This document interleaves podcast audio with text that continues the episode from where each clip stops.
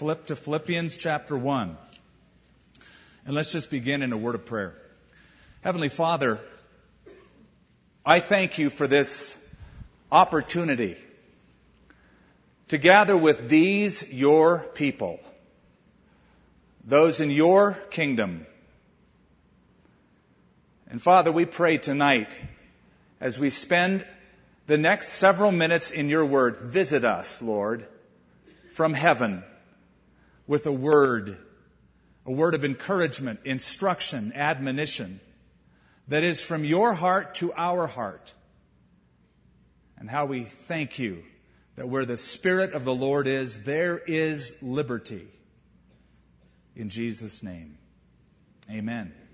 Actually, tonight, I'm going to give you an assignment. It's been a while, so I thought I'd lay it all on you at once. Your assignment is this. You are to think of and hopefully even write down a slogan, a motto. If you were to sum up your life in one motto, one slogan, one banner statement, what would that be like? Actually, we are in a culture laden with slogans. They're everywhere. And that's because slogans, mottos are memorable. They help sell a product and keep that in your mind over and over again so you'll never forget it. And it works. I'll prove it to you. Here's a short list of the top 10 slogans of this century in our culture. Number one on the list is diamonds are forever. Now I'll help you with that one. That comes from the De Beers Corporation. Let's see if you can remember the next one. Just do it. See? The pause that refreshes. Coca-Cola. Few got that one. Tastes great, less filling. Miller Lite. Now, some of you guys answered that a little too quickly. I'm worried. We try harder. Good to the last drop. Maxwell. And it should be Starbucks, shouldn't it? Breakfast of champions. No, that's Starbucks. No, that's Wheaties. Just kidding. Does she or doesn't she? All the women at one time said Clairol. When it rains, it pours. Morton Salt. And finally, number 10, where's the beef? Wendy's. Of course, there are other slogans that didn't make the top 10 list. Microsoft's Where Do You Want to Go Today would be one of those. Finger Licking Good by KFC is another. Now, in Philippians chapter 1, Paul gives us his slogan, his motto, his banner statement that summed up his life and with which he looked into the future. And it's Philippians chapter 1 verse 21. For to me, to live is Christ, and to die is gain. Allow me tonight to reintroduce you to Paul the Apostle. I know you know him, but let's just give you a thumbnail sketch of where he has been so that you appreciate where he's coming from here. When Paul the Apostle, before that Saul of Tarsus, was unsaved, he was on the way to Damascus to imprison and kill those who called upon the name of the Lord. He was radically saved. You know the story. He fell off his horse, saw a light and a vision. It was Jesus. He went into Damascus and a disciple by the name of Ananias was given a message to give him from the Lord. You go tell this guy, Paul, Saul, that he is a special tool of mine, a messenger, to bring my name before kings, Gentiles, and the children of Israel and tell him how many things he must suffer for my name's sake. How would you like to hear that the day you got saved? Go to the prayer room, they give you a Bible, they pray with you. Oh, by the way, the Lord wants you to know you're really gonna suffer. Thank you. And he did. The chapter doesn't end, but that he is running for his life out of town, being led over the wall in a basket. Then we get to his first missions trip. He goes to the island of Cyprus. He is withstood and opposed by a demon possessed man by the name of Elymas. He goes to Antioch of Pisidia. The Jews kick him out of that town. He makes his way over to Iconium. He splits the city. Half love him, half hate him. And then he is mobbed and stoned and left for dead in the city of Lystra. That's just his first mission trip. He's off to a good start, wouldn't you say? And you can count no less than five times that Paul was placed in jail. Jerusalem, Caesarea by the sea, the little town of Philippi, that's the letter that he writes to here, and twice in Rome, he's in jail. You know, I've always thought whenever Paul went to a town, he would ask, could I see the jail, please, first? I want to know where I'm going to spend the night tonight. So with all of that as a background of this man, and now he is writing this letter from a Roman prison, you would think that his motto might be something like, for me to live is really a bummer. Or for me to live is to doubt the love of God in my life. For me to live is to wonder if God is really in charge of all that I have been through. No, he says, for me to live is Christ and to die is gain. You know, Paul never saw himself as a victim, but always right in the middle of the will of God. You remember the uh, cartoon Winnie the Pooh, do you not? All those colorful characters, Winnie the Pooh characters. Um, if if life were a Winnie the Pooh episode, who would you be? Think of all the characters. Maybe you identify with the timid piglet. Or you like Pooh Bear. He eats a lot. You go, I, I relate to that guy. He likes to eat. Maybe you relate more to the important but pushy rabbit. Or perhaps Eeyore, the donkey. Remember Eeyore? He looked at himself in the stream and he saw his reflection and he said, pathetic. Pooh Bear came along and said, Good morning, Eeyore. Good morning, Pooh. If it is a good morning, which I doubt. I'll tell you this, if life were a Winnie the Pooh episode, you know who Paul the Apostle would be? Tigger. Remember Tigger? Rubber on top, always flexible, spring on the bottom, always active. Paul the Apostle would be Tigger always bouncing back. Now we're going to begin in verse 19 tonight. We're going to look at three verses. And this is a message I'm entitling Forecasting Your Future. And you're going to do that in the slogan that you write tonight. The motto, the banner statement you come up with. And as we go through these three verses, I'd like you to consider three things, three emotions that shaped Paul's future. First of all, Paul was confident in future deliverance. He looked at his future with confidence. Uh, second, he was concerned about his future witness. And third, he was committed, committed to his future plan. Let's go back to verse 19. For I know that this will turn out for my deliverance through your prayer and the supply of the Spirit of Jesus Christ. According to my earnest expectation and hope that in nothing I shall be ashamed, but with all boldness, as always, so now also Christ will be magnified in my body, whether by life or by death. For to me, to live is Christ, and to die is gain. Did you hear the tone in the way that is written? There's a tone of confidence, right? For I know there's no uncertain notes played in that melody. I know, verse 19, this will turn out for my salvation. It would seem that Paul, in this little statement, verse 19, in looking at his future, he's confident. It would seem that he is quoting a verse of scripture. Back in the book of Job, chapter 13, verse 16, let me read it to you. He says, Indeed, this will turn out for my deliverance, for no godless man would dare come before him.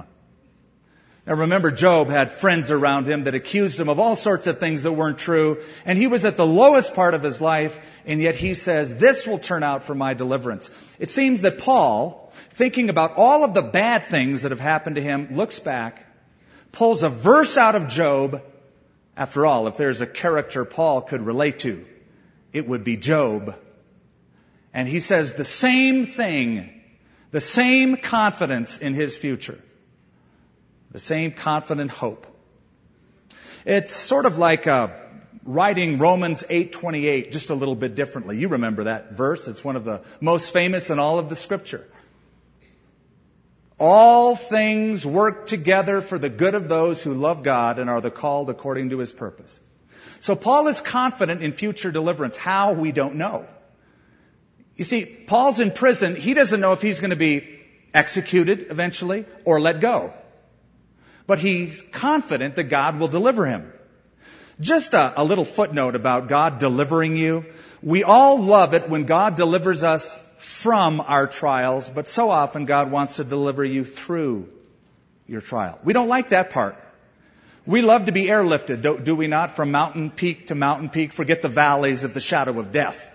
Give me the victory. But so often God will take us through them, not from them. And Paul doesn't know that, but Paul is confident that whatever happens, he'll be delivered. Why? Why such hope? Why such confidence? Two reasons. First of all, because of the prayer of those in Philippi. Look at it. For I know this will turn out for my deliverance through your prayer. Now Paul, in writing this, assumes that the Philippians are praying for him. He just assumes that. Though he was never too big of a person to ask people to pray for him. Oh, about two, three months ago, coming back from Israel, my wife and I stopped in London for a few days just for a little R&R. You know, when you're with 600 people going through Israel, you just need a rest. We had a couple days of rest, and I always wanted to see the Metropolitan Tabernacle where Charles Spurgeon preached. I've quoted him for years. I've read his stuff. I wanted to see his church. I knew that it was a shadow of its former self. It was bombed in the war and the face rebuilt, but we saw it. And when I saw it, it was like, wow, that's cool. And as we walked around the Metropolitan Tabernacle, all of the stories of Spurgeon came into my mind but my favorite was the time when people came to discover the secret of Spurgeon's great success and the church that he had founded and built. And Spurgeon took them to a room underneath the sanctuary where there was a group of people praying. And he said, this is the secret. This is the engine. This is what drives the train of the ministry. It's not what goes on in the pulpit.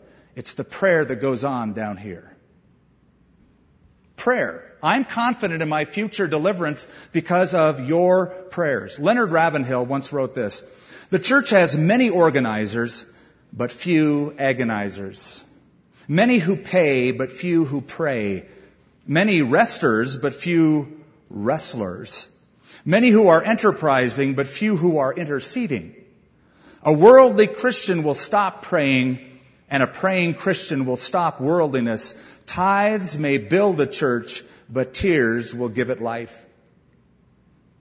Here's a question. Why is prayer so important for the ministry, for the kingdom? A couple of reasons. First of all, because spiritual work requires spiritual tools. And if you don't have the spiritual tool of prayer, then you are left with trying to do the work of God in the energy of the flesh, and you won't last very long. There's a second reason. Because though God is sovereign and absolutely in control and absolutely powerful, God responds and works in cooperation with the prayers of His kids. He loves it when we depend on Him, and He loves to work as a response to our prayer. Best example James could think of was the prophet Elijah. When in James chapter 5 he said, the fervent, effective prayer of a righteous man avails much or gets the job done. And he looked to Elijah the prophet, a simple man who prayed and God responded by shutting up the heavens three and a half years and then later on, at his prayer, opening them back up again. There was a church in New York City. They just got a brand new organ. And uh, it was opening day for the organ to be played in that great cathedral, downtown Manhattan. The church was packed. They all wanted to hear the instrument. The musician sat down on the bench and pushed his hand on the keys. Not a note. Not a peep. Not a sound. He was frustrated. Beads of sweat started coming down his brow. What does he do? He tried it again. Nothing. The custodian could see the frustration in the musician.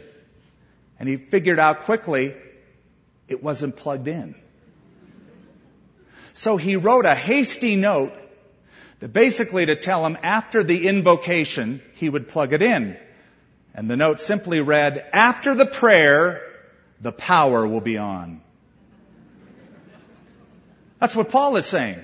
I'm confident because after the prayer, your prayer for me, the power will be on. So here's Paul. He makes that banner statement because he's facing the future confident of his deliverance because of their prayers. There's a second reason he's so confident because the people keep praying, but also because the Spirit keeps supplying. Same verse, verse 19. I know this will turn out for my deliverance through your prayer and the supply of the Spirit of Jesus Christ. Now you could take, if you're into writing in your Bibles, you should be, take a little pencil or pen and put a caret in between the words the and supply and write this word, lavish. The lavish supply of the Spirit of Jesus Christ. And that's because that's the best, most full meaning of the word. Lavishly supply. It's a Greek word, epikoregios. Don't worry, you don't have to remember it. You won't be quizzed on it. Epikoregios, lavishly supply, is a word that we get the idea of a chorus from. Epikoregios. A little while ago when Todd came out and he was singing a lone voice and a guitar, a beautiful, beautiful sound. But there came a time in the service where he added other voices. He had a choir out here. And one voice layered upon another upon another that gave a lavish supply of voices. That's a, that's the meaning of the word, epikoregios. Lavishly supplying us with voices of praise. So this is what Paul is saying. Your future looks good because the Holy Spirit will give you everything you need once you get there. Billy Graham loves to say that the hand of God will never lead you where the grace of God cannot keep you. Another way of saying what Zechariah the prophet said, it's not by might, it's not by power, but it's by my spirit, says the Lord. Tonight, all of us in this room stand on two parts of the same path. One part is behind you, that's where you've been. One part is in front of you, that's where you're going. It's a lot easier to look back than it is to look forward. You know what's been in the past. And some of it has not been pretty. It's been hard. It's been difficult. But as you look back, you gotta confess tonight, I made it. I'm here. Has God ever failed you once? Has God ever made a promise to you that He didn't keep? Answer, no. Okay, now you look to the future. And there's a big question mark there. What's the future going to hold? For some of you, a marriage. For others of you, a promotion. For others of you, you'll be fired. For others of you, a death. For still others, a disease. But I will guarantee you this, and Paul faces the future with confidence because he knows whatever comes ahead, I know the Spirit of God will be there and he'll pay the tab. He will lavishly supply whatever I need. So, Paul is confident in future deliverance because he has praying friends and plenty of fuel, the Spirit of God. Look at verse 20 now. Let's take a shift here. After being confident in the future deliverance, now Paul expresses a concern that he has. He is concerned about his future witness. According to my earnest expectation and hope, that in nothing I shall be ashamed, but with all boldness, as always, so now also Christ will be magnified in my body, whether by life or by death. You see those two words, earnest expectation? What that means, here's the picture. It means to watch with an outstretched head. To watch something with an outstretched head or neck. Picture a kid watching a parade. The floats come by, and there's one float he wants to see. He doesn't want to miss it, so he'll put his neck way, way out. And he'll look down the street, see if it's coming. He didn't want to miss it. That's the idea of earnest expectation. As I look to the future, Paul would say, there's one thing I really don't want to miss. There's one thing I want to focus on more than anything else, and that is that I give the right witness to the world. You see, Paul understood that though he was in a Roman prison, he was in a very important place. And here's the place. Roman soldiers were watching him. Roman officials were scoping him out. People on the outside, Jewish leaders, Christian leaders, other churches were looking at him to see how this apostle would react under pressure. And so he says, I'm confident in the future as long as you keep praying because the Holy Spirit will keep supplying what I'm concerned about is that I will supply the right kind of witness to the world that is watching me. That's my earnest expectation and hope. That in nothing I shall be ashamed, but bold as always. I do wish that more believers were concerned about their witness. Rather than just a cavalier attitude of, oh, I'm under grace, who cares, so what, God's good. Woo, hallelujah. That we would be concerned about what we do, what we say, how we act, looks to the world who is watching us with scrutiny. I remember talking to a young man who just got out of prison for several counts of illegal activity. And as I talked to him, he really didn't seem to care about it at all. I said, Oh yeah, you know, we all blow it. But I'm a Christian. And he was very loose and cavalier about all the things he had done, but just oh yeah, hallelujah, praise God, I'm a Christian. I said, do us all a favor. Don't tell anybody that you're a Christian. At least for a while. Let's get a witness going here. Let's have a little concern about how the name of Christ is going to look as you live and act.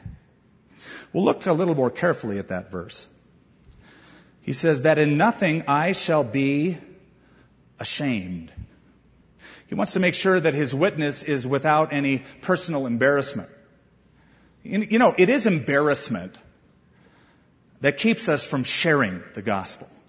We're afraid of what other people will say or what they'll think if we tell them about Jesus Christ. Nobody wants to be rejected. A survey was taken at a Billy Graham crusade in Detroit, Michigan. It was a training session. And one question was asked, what's your greatest hindrance to witnessing? 9% said they were too busy to remember to do it. 28% felt the lack of real information to share. 12% said their lives weren't what they should be. The largest group, over half, 51% said they were fearful of how the other person would react. We can relate to that. I can relate to that. I remember when I was first saved and I wanted to preach the gospel and I was so scared. I didn't want to speak to anybody about Jesus. Religion, I could talk about that. Jesus, that's a little too personal.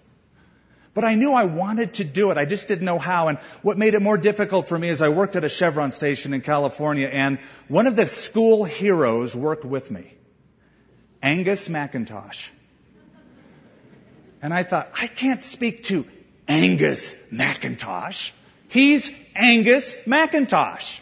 He's so cool. And I remember trying to speak to him, but I felt so fearful, so embarrassed. That's Paul's concern. Paul's concern is that he wouldn't live that kind of a life. Howard, Howard Hendricks said this In the midst of a generation screaming for answers, Christians are stuttering. Paul continues. His concern is that his witness would be with the proper expression. He says, same verse, that with all boldness, as always, so now. Boldness is the opposite of being embarrassed. It means freedom of speech. You know, I've noticed something about our world. Our world is bold. Very bold about what it believes in. They're not afraid to express what their values are. The world is bold when it comes to their stand on homosexuality. Very bold. Look at the parades. The world is bold when it comes to its values concerning marriage, divorce, sexual promiscuity. Look at the sitcoms. Or Howard Stern. A bold world. The world is bold about every form of wickedness. It's time that Christians be at least as bold as the world when it comes to representing the gospel.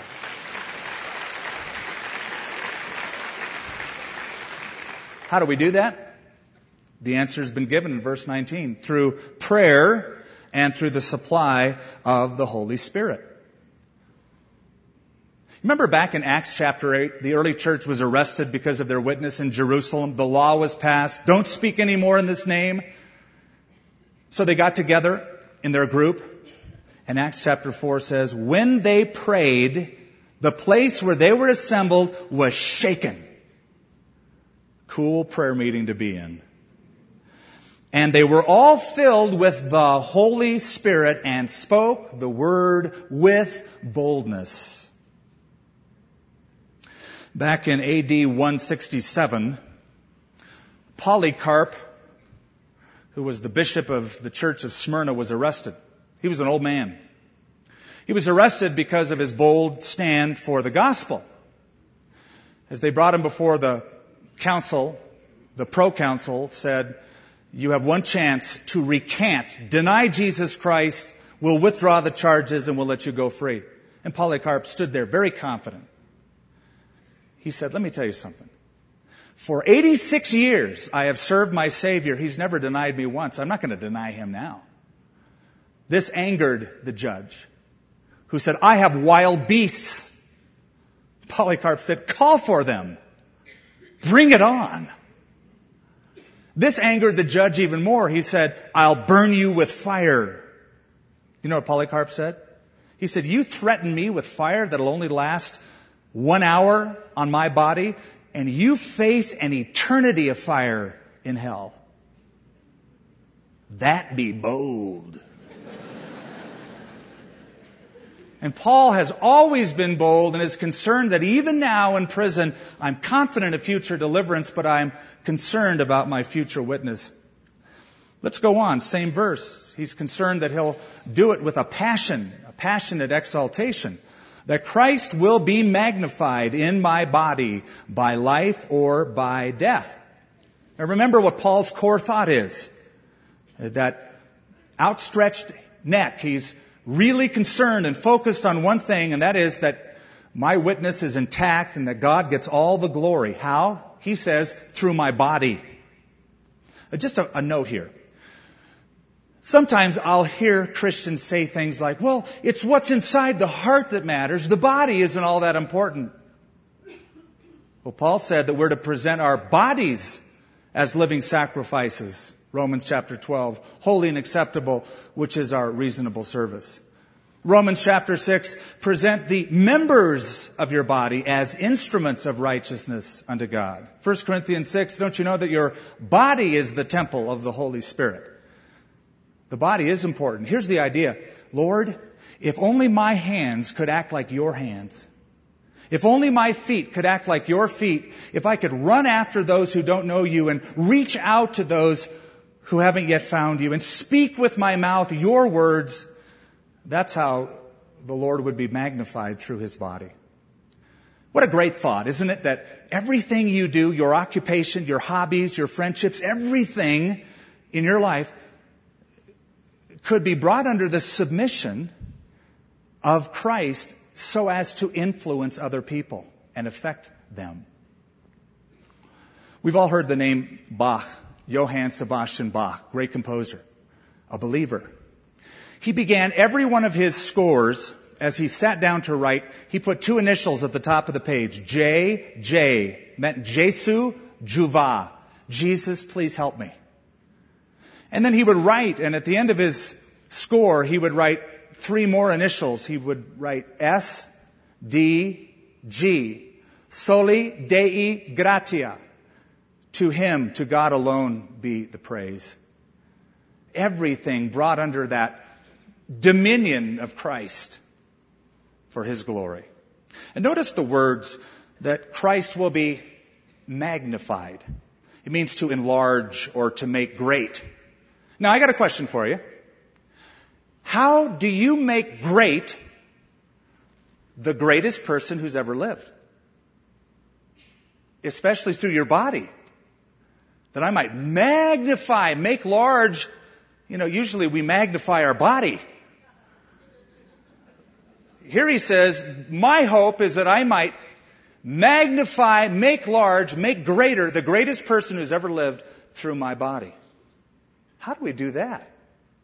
Let me give you an illustration that'll help. If you go outside and you look up at the heavens, you see stars, but beyond them are billions of other stars, billions of other galaxies. You know that. Some of those stars are much larger than even our sun. Some of those stars, we are told, are a thousand million miles in diameter. I don't know if they took a long measuring stick, but that's what they figure.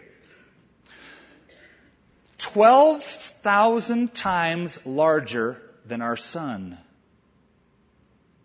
But they're so far away you don't see them unless you get a telescope and with the elements of glass and you proportion it just right, that which is far away is brought close and you appreciate it. That, that's what it is with Jesus Christ. To most people, Jesus Christ is some fuzzy historical figure who lived 2,000 years ago, irrelevant, out of date, and then you show up and people watch you and suddenly by what you say and what you do through your body, he's made large. He's magnified. And people go, oh, I see him. I can see him through you. Especially when we suffer, as Paul was suffering. You have an opportunity to enlarge the character of Christ in the eyes of people. Now we get to the last final verse, which is the third and final point, and we'll close with this. We've already sort of introduced it. And that is, Paul was committed to his future plan committed to his future plan. For to me, to live is Christ and to die is gain. That's the motto of his life. That's the slogan that he was able to face the future with. For to me, to live is Christ and to die is gain. That's a great statement. It's a great way to live. It's a great way to die. It'd be great on a grave. I could imagine Paul the apostle. For me to live is Christ and to die is gain. Now, I, I have photographed throughout the years all sorts of gravestones around the world. Some of them are long and some of them are short, the inscriptions on them. Some of them are very moving, some of them are boring. One that I found very fascinating was a dentist. It said, Here lies John Smith filling his last cavity. That's it living and dying, filling his last cavity. I like Paul's better, don't you? For to me, to live is Christ and to die is gain. Okay, what one sentence captures your life? Fill in the blanks. For me to live is blank, to die is blank. Now, depending on how you answer that, makes all the difference. For if you say, for me to live is money, then you'll have to say to die is to leave it all behind. If you say, for me to live is notoriety, then you'll have to say, then to die is to be quickly forgotten. And if you say, for me to live is to have a perfect physique like Arnold Schwarzenegger, then you'll have to say, then for me to die is really, really a drag. Because you'll get really ugly really quick after that. Paul said, for me to live is Christ. Think about that. That summed up his life. For me to live is Jesus Christ. Paul, what motivates you? Jesus. Paul, why do you get up in the morning? Jesus. What do you do all day long? Jesus.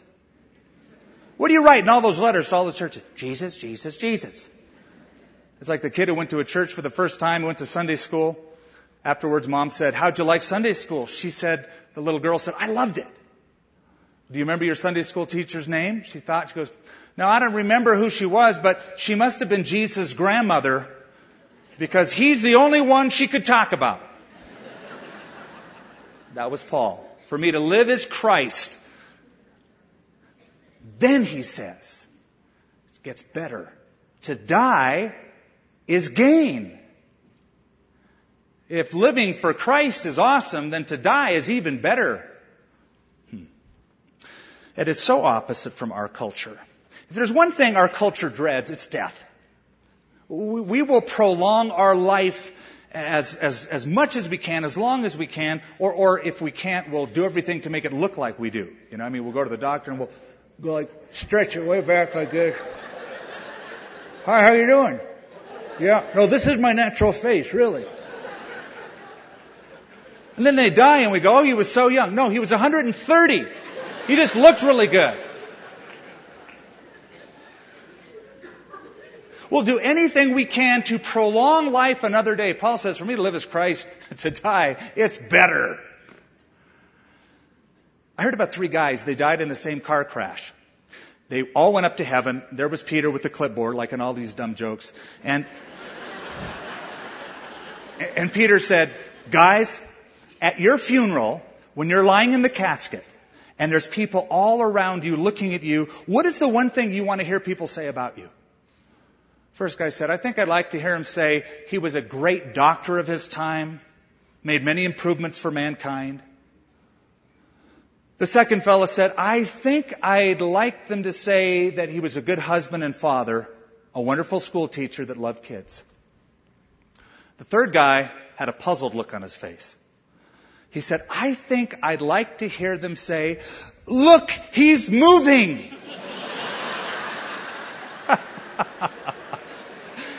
We just hate the idea of dying.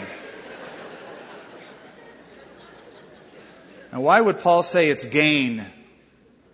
Why would Paul say it's gain? Because he knew the work of God is not done till we're glorified. We've been predestined, he said. We've been called. We've been justified. But the ultimate finished work is when we're glorified. And you gotta die to get that. Or be raptured. So to die is gain.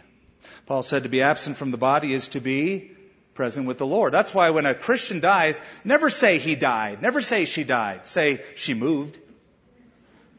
That's more accurate. He moved. I've always thought that the last breath a believer takes, and I've heard some struggle, that death, anxiety, it's horrible. It's painful sometimes. And unfortunately, that's what we remember. But I got to think, I've got to know that that first breath on the other side sounds so different. It must sound something like, wow! This is cool. This is awesome. To die is gain. So, what about your slogan? What about your motto? In fact, let me close with a motto. Where do you want to go today? That's what Microsoft asks. But I'll rephrase it. Where do you want to go tomorrow? Where do you want to go for eternity? Are you considering Christ? Just do it. Just do it. And listen, diamonds aren't forever. Only heaven is. If you're not in love with Jesus Christ, don't figure on going to heaven. That's just the bottom line. That's the honest truth. I've been to so many funerals and I've heard some preachers or some people give a eulogy. The guy didn't want anything to do with God and suddenly this guy gives this flowery eulogy and just pushes him right over into heaven. Why on earth would God take you to heaven if you want nothing to do with Him here? Why would He make you be with Him forever? But if for you to live as Christ, if that marks your life, Christ, then you've got a lot to look forward to. Friend, if you're a Christian, no matter how bad it's been this week, this month, this year, this is the closest you'll ever get to hell. That's worth rejoicing in. But listen, I got good news and bad news. If you're not a Christian, you want nothing to do with God, however bad it's been in your life, however good it's been in your life, this is as close as you'll ever get to heaven. That's depressing. Doesn't have to be that way.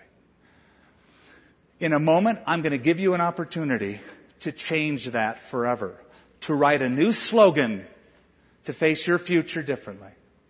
Would you bow your heads with me? Heavenly Father, we just read and probed and considered a few short sentences of a man who faced an enormous amount of persecution and an enormous amount of opposition. And yet, he looked to the future. It was so bright. And he could say, For to me, to live is Christ and to die, wow, it gets better. It's gain.